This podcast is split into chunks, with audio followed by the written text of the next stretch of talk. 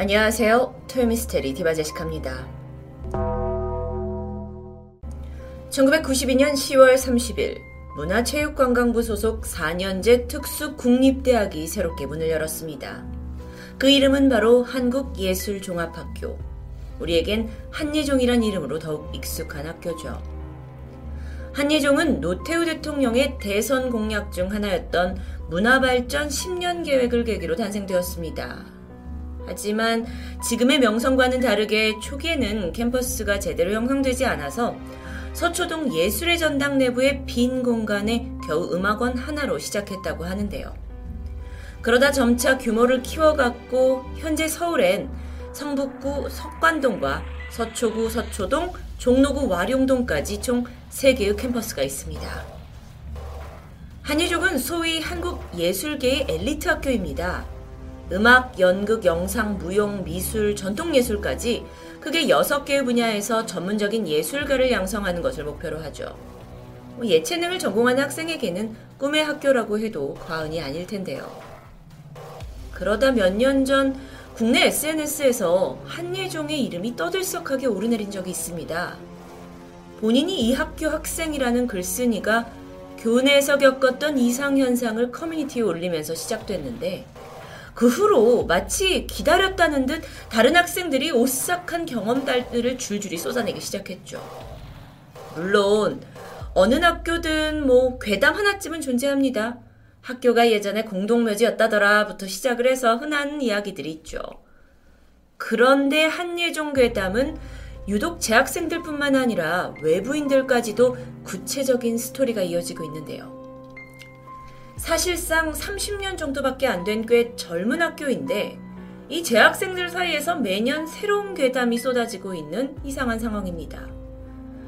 토요 미스테리 국내 괴담편을 진행하게 되면 반드시 나도 거기서 이런 일을 겪었다라는 댓글이 밑에 나오게 되는데 혹시 그런 분이 있으시다면 자유롭게 남겨주세요.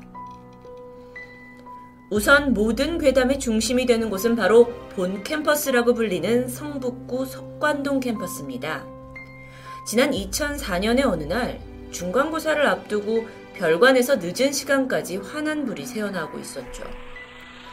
이곳은 미술원 작업실이 있는 곳이었는데 전공 특성상 밤을 새서 과제를 하는 일이 뭐 흔했기 때문에 이건 이상한 일이 아니었습니다. 그날은 한 씨를 포함한 네다섯 명의 학생들이 함께 그림을 그리고 있었습니다. 다들 집중하느라고 뭐 시간이 그냥 한참 흘렀고요. 밤을 지나서 새벽으로 넘어가던 그때 갑자기 어디선가 깔깔거리는 웃음소리가 들립니다. 근데 이게 아주 평범한 목소리가 아닌 기괴하고 소름 끼친 웃음소리. 몰두하던 학생들은 다들 고개를 들어서 서로를 쳐다봤죠. 그러다 누군가 말합니다. 야, 연기과 학생들인가 봐. 아, 그럴 수 있죠. 학생들은 다시 작업을 이어갔습니다. 그런데 잠시 후 누군가 에어컨을 킨 걸까요?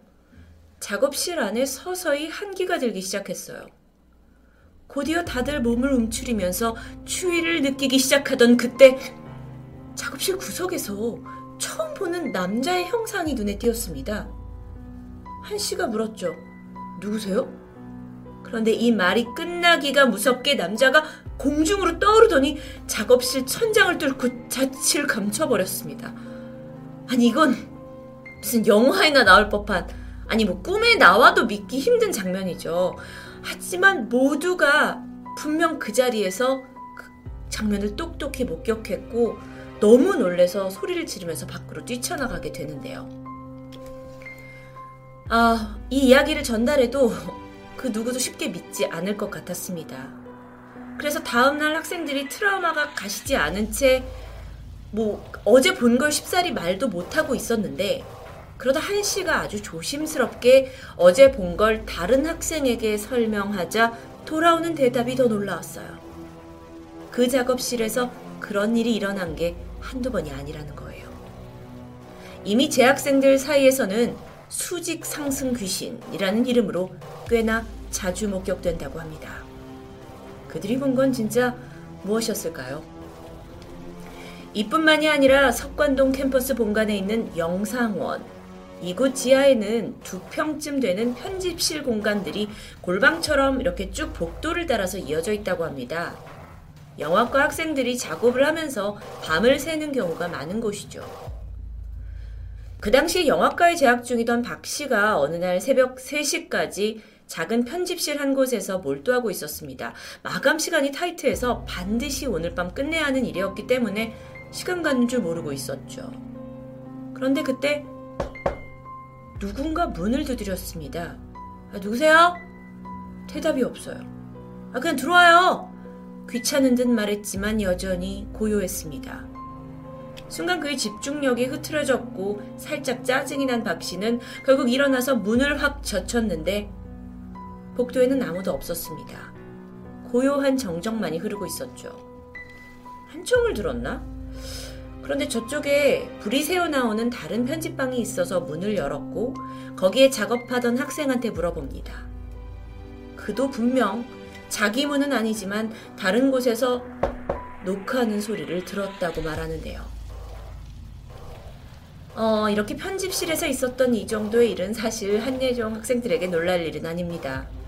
선배들에 따르면 한예종 영상원 편집실에서는 1년에 꼭 두세 번 새벽 3시가 되면 누군가 노크만 하고 사라지는 일들이 종종 있어 왔다고 하는데요.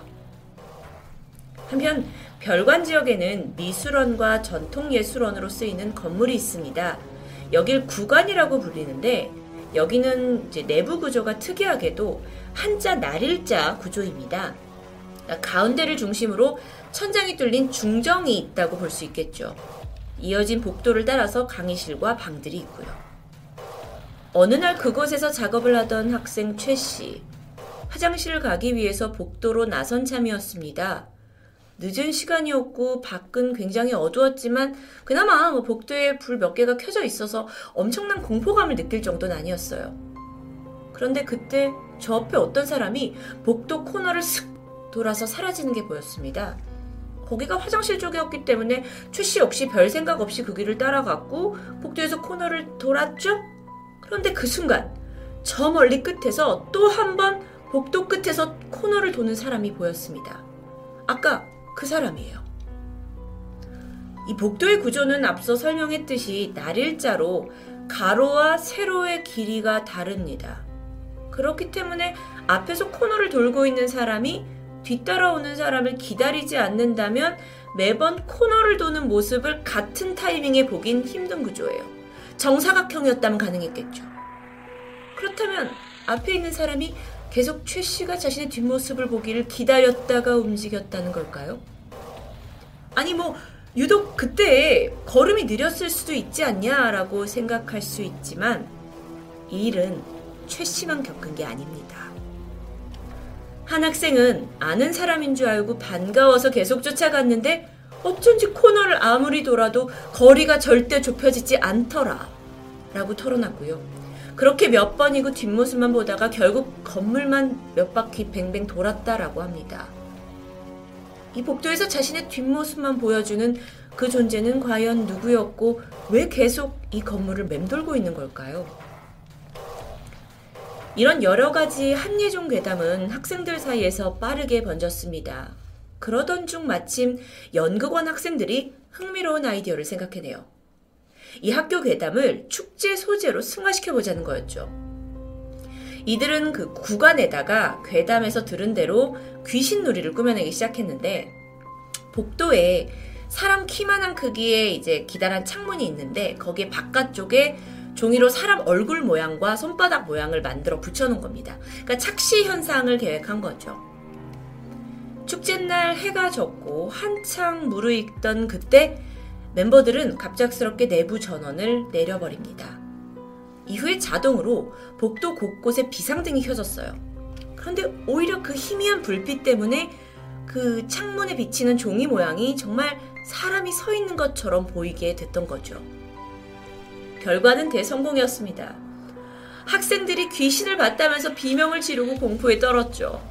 얼마 후에 전기가 들어오고 나서야 장난이었다는 걸 깨달았지만 사실상 이 귀신놀이 이후 학생들은 물론 심지어 연극부 멤버들까지 더 극심한 공포에 시달리게 되는데요.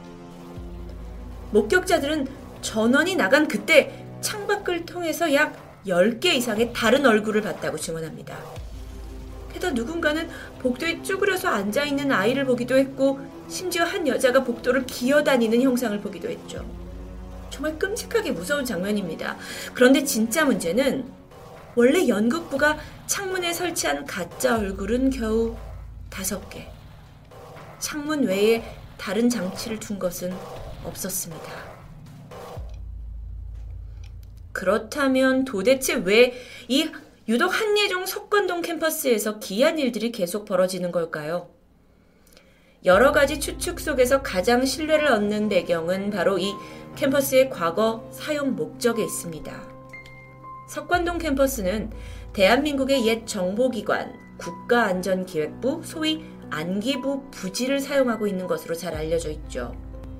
특히나 소름 돋는 일들이 많이 벌어졌다는 구관 이곳은 안기부가 썼던 그 노후한 건물을 그대로 지금까지 사용하고 있습니다. 전해지기에는 이 건물의 지하에는 원래 지하 3층까지 되어 있긴 하지만 한예종 학생들에게는 지하 1층까지만 개방되어 있다고 하고요. 여러분, 안기부라는 곳은 1970, 80년대 그 유신 군사 정권 당시에 정권에 반대하는 이들을 가, 잡아서 가둬놓고 막 악랄한 고문을 했던 곳입니다. 영화 1987을 보시면 어떤 일들이 그곳에서 벌어졌는지 어, 대충 감을 잡으실 수 있을 텐데요. 당시의 안기부는 사실 두 개의 청사가 있었습니다. 한 곳은 지금 한예종의 자리에 있고 나머지 한 곳은 남산에 있었죠. 물론 대부분의 정치 공작과 고문이나 탄압은 남산 청사에서 이뤄졌다고 알려져 있지만 정말 이 석관동 안기부 청사에서 아무 일도 일어나지 않았을까요? 특히나 외부에 공개되지 않은 안기부 지하실 2층과 3층 이곳에 고문실이 있거나 혹은 절대 밖에 알려지면 안 되는 불법 행위들이 있었던 게 아닌가 하는 의심은 상당히 지배적입니다.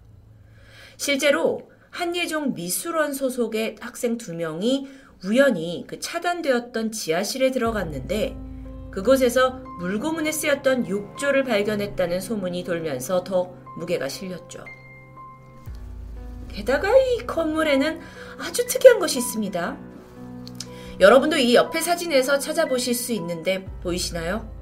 건물 옆에 붙어 있는 이렇게 삐죽 튀어나온 굴뚝. 이 사진으로 보시면 측면에서의 모습입니다. 도저히 용도를 알 수 없는 굴뚝인데 전해지기를 이 굴뚝이 지하실 어딘가와 연결이 되어 있고 그곳에서 사망한 시신을 소각하는 용도였을 것이라는 루머가 이게 정말 루머인지 뭐 사실상 전해지기유는 기정사실처럼 알려지고 있습니다. 이게 끝인 줄 아시겠지만 한예종에는 또 한 가지의 의문의 장소가 있죠. 기숙사 근처에 있는 지름 10m 정도 되는 작은 연못이에요. 여기는 예전 안기부 시절에 음기를 누르기 위해 만들었다는 설이 전해지는데요. 그래서 이름 역시 음지못으로 불렸죠. 이후에 안기부가 사라지고 이 한예종 캠퍼스가 들어서면서 학교 측에서 보수 작업을 한다 하면서 연못에 흙을 파내게 되는데 그곳에서 의문의 시신 세 구가 나왔고 그들의 신원이 확인되지 않았다는 이야기도 전해집니다. 그들은 도대체 무슨 연고로 죽음을 맞이하고 이 연못에 숨겨져 있던 걸까요? 그러다 몇 년 후에 한예종 학생 한 명이 실종되는 일이 발생해요. 그 학생의 물건이 연못 근처에서 발견되었고 며칠 후에 안타깝게도 그 학생은 음지못, 그 연못 안에서 숨진 채 발견됐죠. 그런데 당시 이 음지못의 깊이는 결코 사람이 빠져서 죽을 만큼 위험하지 않았습니다. 충분히 빠져나올 수 있었어요. 그런데 도대체 왜 학생이 이곳에서 죽은 채 발견됐는지는 아직까지도 의문으로 남아 있습니다. 이쯤 되니까 아니 한예종이 왜 안기부의 잔해를 철거하거나 리모델링하지 않고 그대로 쓰고 있는지가 궁금해지는데요. 일각에서는 뭐 그럴 만한 이유를 추정합니다. 바로 이곳에서 억울하게 죽은 이들의 한을 달래기 위해서 오히려 춤과 음악을 울릴 수 있는 전통 예술원으로 여기를 한예종이 선택했다라는 이야기죠.